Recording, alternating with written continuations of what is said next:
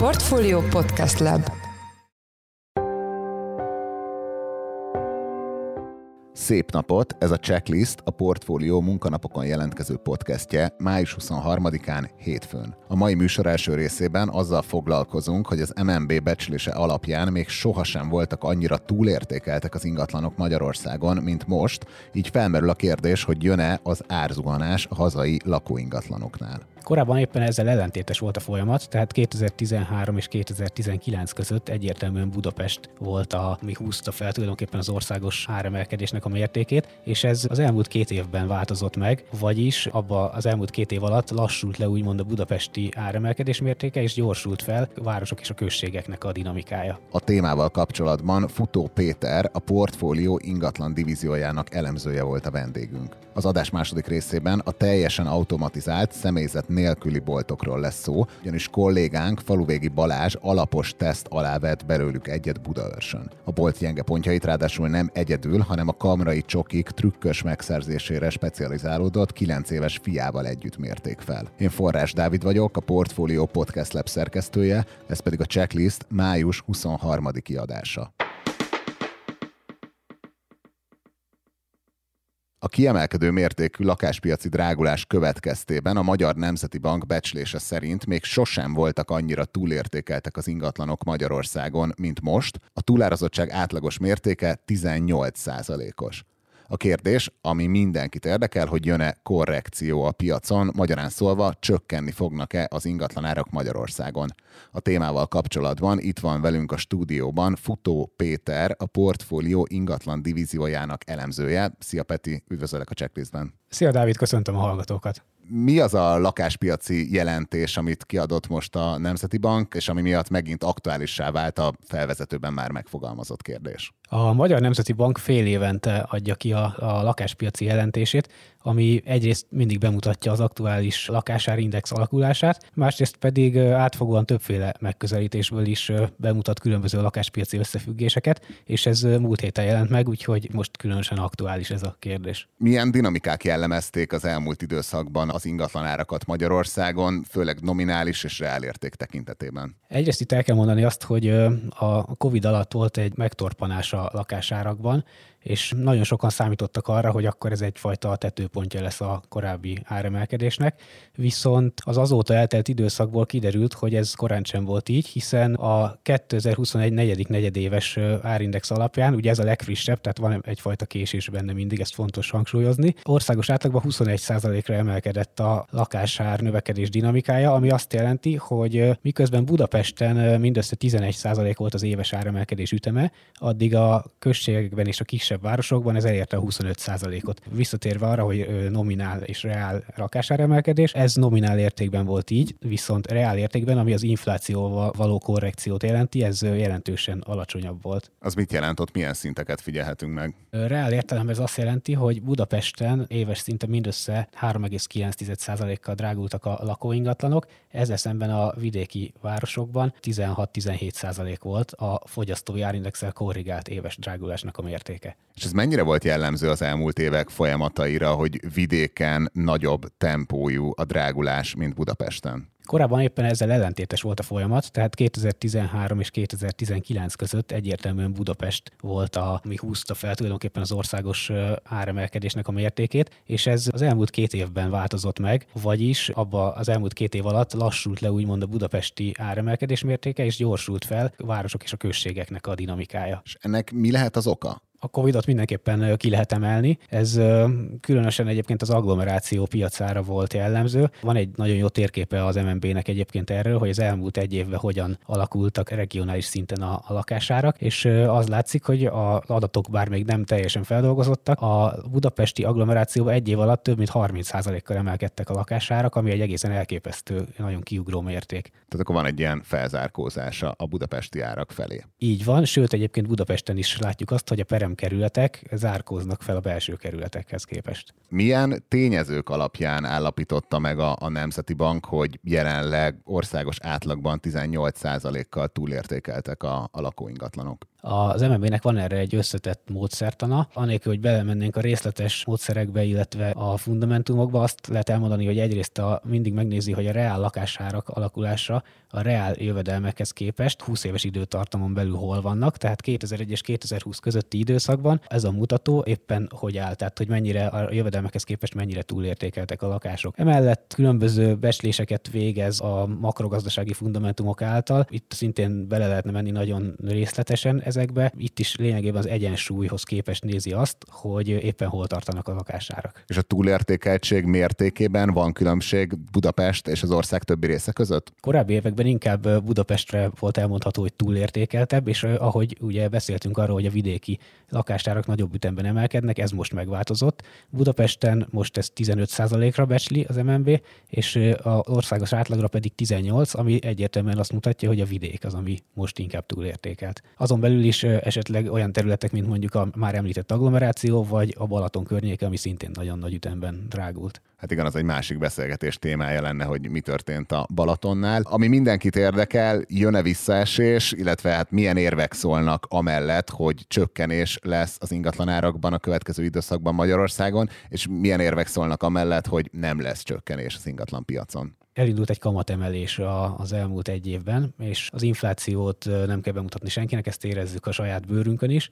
Sokan számítanak arra, hogy emiatt akár egyfajta kereslet csökkenés lehet azáltal, hogy ugye drágulnak a hitelek, egyre kisebb összeget tudnak felvenni az emberek, miközben ugye ez egyre kisebb hányadát teszi ki a lakások árának. Viszont egy nemzetközi tanulmány kimutatta nemrég, hogy a történelmileg a lakáspiac jobban korrelál a munkaerőpiacsal, mint a jelzáloghitel kamatlábakkal. Tehát tehát azt kell megnézni, hogy milyen a munkaerőpiac Magyarországon. A munkanélküliségi ráta az történelmileg alacsony szinten van, ez valahol 4% környékén, a foglalkoztatottsági ráta is folyamatosan emelkedik, itt már bőven 60% felett vagyunk, és azt látjuk, hogy amit egyébként szintén éreznek a munkáltatók, a, a cég tulajdonosok, cégvezetők, hogy nagyon nehéz munkaerőt találni, tehát egyfajta munkaerőhiányos állapot van Magyarországon. Ilyen szempontból a munkaerőpiaci helyzet nem indokolja a lakásáraknak a visszaesését. Köszönöm szépen. Az elmúlt percekben Futó Péter, a portfólió ingatlan divíziójának elemzője volt a vendégünk. Peti, köszönjük, hogy a rendelkezésünkre álltál. Köszönöm én is. A teljesen automatizált, személyzet nélküli boltok csak pár éve kezdtek el feltűnni az angol száz országokban, de nemrég hazánkban is megjelentek, egyelőre inkább kísérleti jelleggel. Nemrég az egyik hasonló boltot próbálta ki kollégánk, Faluvégi Balázs, a portfólió részvény rovatának szenior elemzője, aki itt van velünk a stúdióban. Szia Balázs, üdvözöllek a checklistben. Szia, üdvözlöm a hallgatókat! Hol található ilyen a bevezetőben is leírt automatizált bolt Magyarországon, és ki nyitotta azt? Igen, volt pár ilyen kísérlet már a Lágymányosi hídnál lévő nagy ingatlanfejlesztésnél. Van egy a Árpád hídnak, a Pesti hídfőjének a közelében egy iroda parknál szintén. Ahol én voltam, az egy egészen érdekes kísérlet, ugyanis egy konténerben rendeztek be egy boltot, ez Budaörsön található. Egyelőre csak ilyen időpont egyeztetéssel lehetett oda menni, de egyre több helyen, ilyen, ilyen rendezvényeken, ilyesmi helyeken ez meg fog jelenni. És tulajdonképpen az a koncepció, hogy borzasztó egyszerűen és gyorsan ki lehet alakítani egy boltot. Nyilván függ azért attól is, hogy mi a jogszabály jogszabályi háttér, hogy, hogy valaki ezt meg tudja csinálni az összes, hogy is mondjam, ilyen szabályozási kérdésben minden rendben van-e, de hogyha egyébként ezek rendben vannak, akkor technikailag 10 hét alatt lehet installálni egy ilyen boltot, ami egy ilyen konténerben van benne. Nyilván nagyon alapvető termékeket lehet majd benne vásárolni, tehát egy ilyen konténernek a mérete az egy ilyen abszolút ilyen nagyon mini non-stopnak körülbelül a mérete, de hát egy konténerként lerakható igazából bárhova, tehát mondom egy ilyen fesztiválnak a területére is, és teljesen automatizált, tehát teljesen önműködően tud működni ez a bolt volt, és hát ezt volt szerencsén kipróbálni. És itt kifejezetten az a business case, hogy akkor ez a cég, aki ezt a boltot üzemelteti, ezt szeretné ezt mint egy ilyen szolgáltatást, vagy mint egy ilyen terméket árulni? Igen, hát ők, ők tulajdonképpen ilyen, ilyen technológiai szállítóként csinálják ezt a dolgot, tehát van valaki, aki utána magát a boltot üzemelteti, de nem kell, hogy ott üljön, vagy nem kell, hogy beültesse oda a, a nagymamát, vagy bárkit, hanem sokkal kevesebb olyan erőforrásra van szükség, mert a technológia nagyon sok mindent kivált, tehát nincs arra szükség, hogy valaki ott üljön egy kasszába és várja a vevőket, és néha órákon keresztül nem jön senki, vagy egyébként ez nagyon sokba kerül, vagy éppen nem tudják megoldani, hogy valaki ott legyen, ezért be kell zárni, hanem ez a bolt akár 24 órán keresztül is tud üzemelni, anélkül, hogy a személyzetnek egyetlen tagjának is éppen ott kellene lennie. Mi a vásárlás folyamata? Ez úgy néz ki, hogy az ember letölt először egy appot, amiben nagyon röviden beregisztrál. Be lehet regisztrálni nyilván pár személyes adatot, nyilván egy e-mail címre szükség van, meg egy névre, és hát ami még ugye be, be lehetne regisztrálni, az egy bankkártya. Ez, ez még egyébként nem volt kész abban a, a pillanatban, amikor mi ott voltunk, de amikor ez, ez élesben működik, akkor nyilván egy bankkártyát már regisztrálni kell, és utána, hogyha az ember szeretne belépni a boltba, akkor a képernyőre kivetít az alkalmazás egy QR kódot. Ezt a QR kódot ott le kell olvasni egy ilyen belépő kapunál, hát ez egy ilyen tipikus ilyen, mint a, nem tudom, nem mint egy ilyen metróba, de bárhol. Ilyen lett volna a metró, ha elkészül. Igen, de hogy tulajdonképpen egy ilyen, mit tudom, tehát egy ilyen abszolút ilyen egyszerű beléptető kaput. Ezt a forgó kaput kell, kell elképzelni. Nyilván lehet bonyolultabbat is tenni, hogy valaki úgy érzi, hogy biztonsági okokból szükség van valami, valami erősebbre, akkor be lehet tetetni egy, egy bonyolultabbat is, vagy erősebbet, és az ember belép, és utána ott van a polc, és, és ez borzasztó furcsa élmény, amikor, amikor ott voltunk. Én a fiammal voltam ott egyébként, és így próbálgattuk azt, hogy, hogy levesszük, visszatesszük, máshova tesszük oda, stb. De igazából önmagában az az élmény, én nagyon régóta vártam arra, amióta az Amazon Go megjelent, hogy, hogy beléphessek egy ilyen boltba, levegyem a polcra, és kisétáljak, és semmit nem kell csinálnom. Tehát nem kell azzal, hogy én sorba állok, meg leolvasgatom a vonalkódot, vagy pláne ott van valaki, és akkor ő leolvasgatja, hanem, hanem teljesen simán levesszük, és kisétálunk. És tulajdonképpen ennyi történik, utána csak kilép az ember, és utána az alkalmazásban megkapja azt, hogy mit vásárolt, és mennyit vontak le a számlájáról. Tehát egy borzasztó egyszerű, kicsit már kényelmetlenül egyszerű élmény abból a szempontból, hogy annyira megszoktuk, hogy nekünk ott csinálni kell valamit, de nem kell csinálni semmit. Meg fogjuk berakjuk a saját táskánkba, ami nagyon furcsa egy közértbe, hát ilyet soha nem szabad csinálni. Még akkor se egyébként nem akarunk lopni, hanem csak berakjuk a táskában, hogy utána majd kifizessük. De hát azt mindenki tudja, hogy ott nem szabad csinálni, mert a végén még azt hiszik, hogy lopunk. És, és mégis bemegyünk, berakhatjuk a zsebünkbe, a saját táskánkba, és kicsétálunk, és kész. Semmit nem kell csinálni. Ez egy egészen fantasztikus élmény, de mondom, néha kicsit kényelmetlenül fantasztikus is, mert annyira hozzászoktunk ahhoz, hogy, hogy más a vásárlás folyamata. És vannak-e gyenge pontjai a, a rendszernek, vagy mi garantálja, hogy a vásárlók ne lopják szét a boltot? Már a társadalmi szerződésen túl. Igen, hát hogyha a társadalmi szerződésen túl mondjuk, mert pont ugye az jutott eszembe, hogyha oda valaki besétál, akár csak átugorja a kaput például, és utána megfogja és így átdobálja a termékeket a, a kapu fölött, a másik elkapja és kiviszi, és utána a másik is kiugrik. Tehát nyilván ez, ez ellen nem nagyon lehet mit csinálni. Én megkérdeztem az üzemeltetőktől, és ők azt mondták, hogy arra azért vannak megoldások, ugye te például meg lehet azt csinálni, hogy a frekventáltabb időszakban mégis van ott egy biztonsági őr például, de ez egy kicsit akkor már ilyen rókafogta csuka, hogy akkor tényleg logikailag akkor van-e értem annak, hogy kasszás nincs, de biztonsági őr van, lehet ezt hibrid rendszerbe csinálni, van olyan, hogy távfelügyelet, meg önmagában ahhoz, hogy beregisztráljon az ember és be tudjon lépni, ahhoz azért már pár adatot meg kell adni, ugye szerződésben állnak egy olyan magyar fintech céggel, akik beolvassák a személyit, és akkor az alapján már a személyazonosság is megvan. Ahogy, ahogy mondod, a társadalmi szerződés át lépésével azért, azért ez nyilván egy problémát jelent. Tehát erre is írtam a cikkbe egyébként, hogy, a, hogy kell egy ilyen kulturális attitűdváltás, ami nem biztos, hogy mindenhol megvan. Addig is egy zsilip rendszer végül is megoldható. Igen, igen. Egyébként van egy fotocellás kapu, és akkor utána van ez a beléptető kapu. Egyébként most nem úgy működik, hogy akkor nem nyílik ki, hogyha az ember valamit csinál. Valószínűleg ez jogszabályilag nem állna meg, de egy technikailag megvannak a feltételei. Viszont, hogyha már ott van az ember, és tényleg mi próbáltuk letesztelni azt, hogy, hogy hogyan lehetne megoldani, hogy átverjük a rendszert. Ez szakértő segítséget is vittem magadban. Igen, abszolút. Na, elvittem a, a 9 éves fiamat, hát ő nagyon profi abba, hogy, a, hogy így a kamrából a, a csoki készleteket így, így kicsit így megcsapolja, és jóval később veszük ezeket észre. Tényleg nagyon, nagyon ügyesen áthelyezi egy kicsit a csokikat, hogy hátulról veszi el, vagy előről elvesz, és előre húzza, hogy ne vegyük észre. Persze egy idő után észreveszünk, de hát akkor már késő nyilván. Úgyhogy gondoltam, hogy hát, ha neki is lesz valami jó ötlete, voltak is ötletei, de akármit csináltunk, igazából ez nem nagyon működött. Az egész úgy működik, az egész rendszer, hogy ilyen több része van a technológiának. Tehát van, vannak ilyen érzékelők a plafonon, vannak kamerák is a plafonon, és van ilyen súlymérés a minden egyes polcon és az nagyon-nagyon pontosan mér. Tehát ha én leveszek egy, egy üveg kólát, akkor ő pontosan tudja, hogy mennyivel csökkent a súly, melyik polcról vettem le, és ezáltal tudni fogja azt, hogy én mit vettem le a polcról. Látja a kamerarendszer, beazonosítja, hogy az én voltam, és ezáltal pontosan oda rendelhető, hogy én mit vásároltam meg. Ugye ennek az a hátránya, hogyha én leveszek valamit a polcról, nem rakom vissza a polcra, hanem mondjuk lerakom a sarokba, vagy, vagy nem tudom, kiesik a táskámból, akkor ő úgy fogja venni, hogy én vásároltam. De ezzel, ezzel megint csak a, a, nem az üzlet jár rosszul, hiszen a vásárlás folyamatában ugye levonta az összeget. De próbáltuk azt, hogy különböző helyekre tesszük, lerakjuk, visszatesszük, gyorsan tesszük, beállunk a kamera elé, mert ugye látszik a plafonon, hogy hol van a kamera. Tehát minden ilyesit megpróbáltunk, és amikor kijöttünk, akkor pontosan az volt az abban, amit vásároltunk. Igaz, hozzá kell tenni, hogy ez elég sokáig tartott, tehát én nem, nem értem az időt pontosan, így érzésre valahol 5 és 10 vagy 5 közben beszélgettünk az üzemeltetőkkel, és egy olyan 5-10 percet eltartott, amíg, amíg megjött az abba, hogy mit vásároltunk, viszont utána kipróbáltuk azt, hogy bementem, levettem valamit, kijöttem, és utána 20 másodperce később már látszott az alkalmazás. Hogy először volt így hosszabb idő? Igen, először volt hosszabb idő, hogy próbálgattuk, hogy levesszük, kitesszük, hogy tényleg az, az fogja felszámítani a rendszer, amit levettünk. De akkor azt számította fel, amit ki is vittetek, vagy minden, amit levettetek? Amit levettünk, azt végül ki is vittük egyébként egyébként, hogyha ö, leraktuk volna a földre, akkor azt is felszámította volna, de nyilván ennek nincs túl sok értelme. És a visszarakod?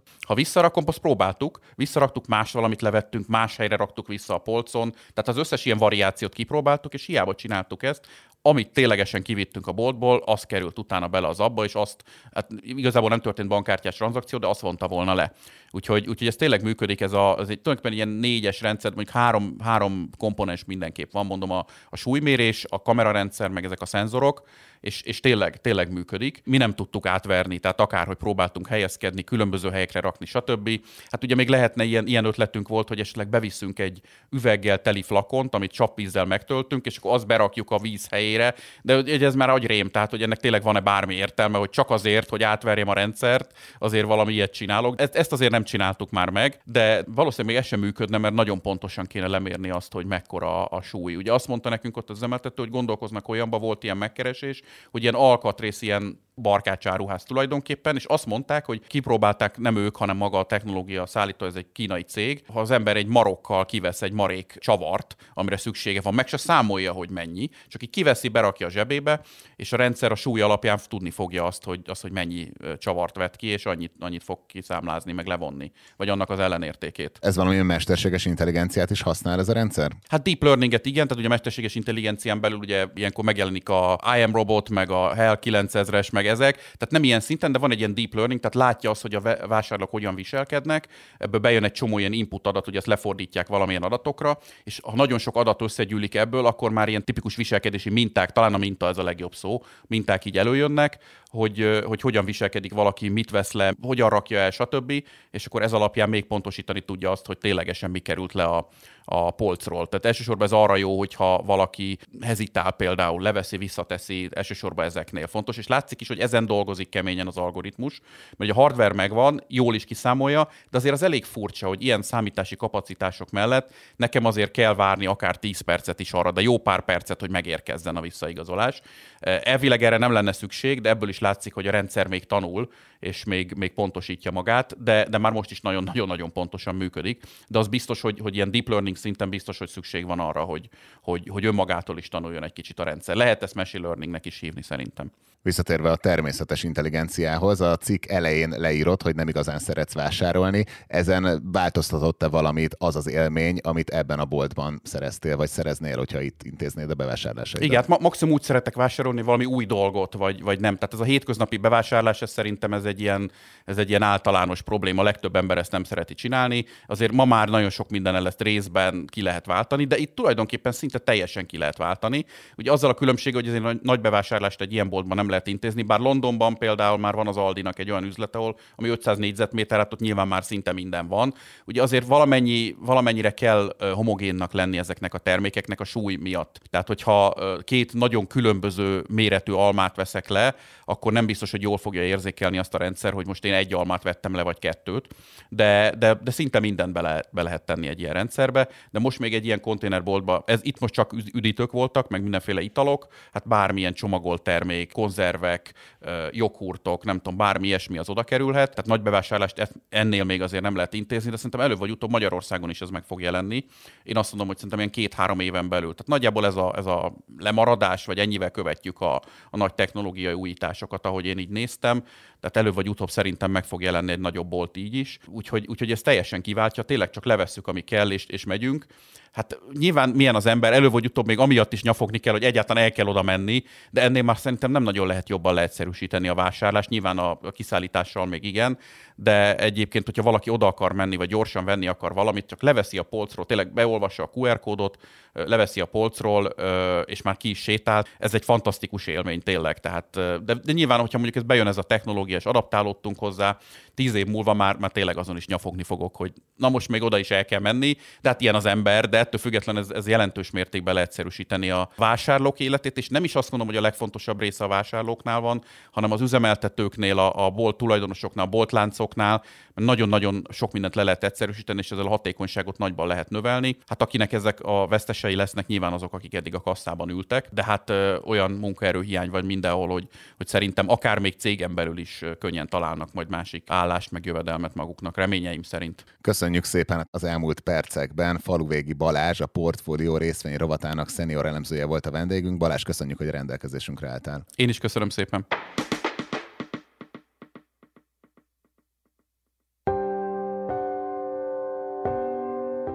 Ez volt a Checklist, a Portfólió munkanapokon megjelenő podcastje május 23-án hétfőn. Ha tetszett az adás, iratkozz fel a podcast csatornánkra a Spotify-on, az Apple Podcast-en, a Google Podcast-en vagy a többi nagy podcast felületen. Ha segíteni szeretnél minket abban, hogy minél több hallgatóhoz eljussunk, akkor értékelj is minket azon a platformon, ahol követsz minket. Az adás elkészítésében részt vett gombkötő Emma, a szerkesztő pedig én, Forrás Dávid voltam. Új adással kedden 5 óra körül jelentkezünk, addig is minden jót kívánunk, sziasztok!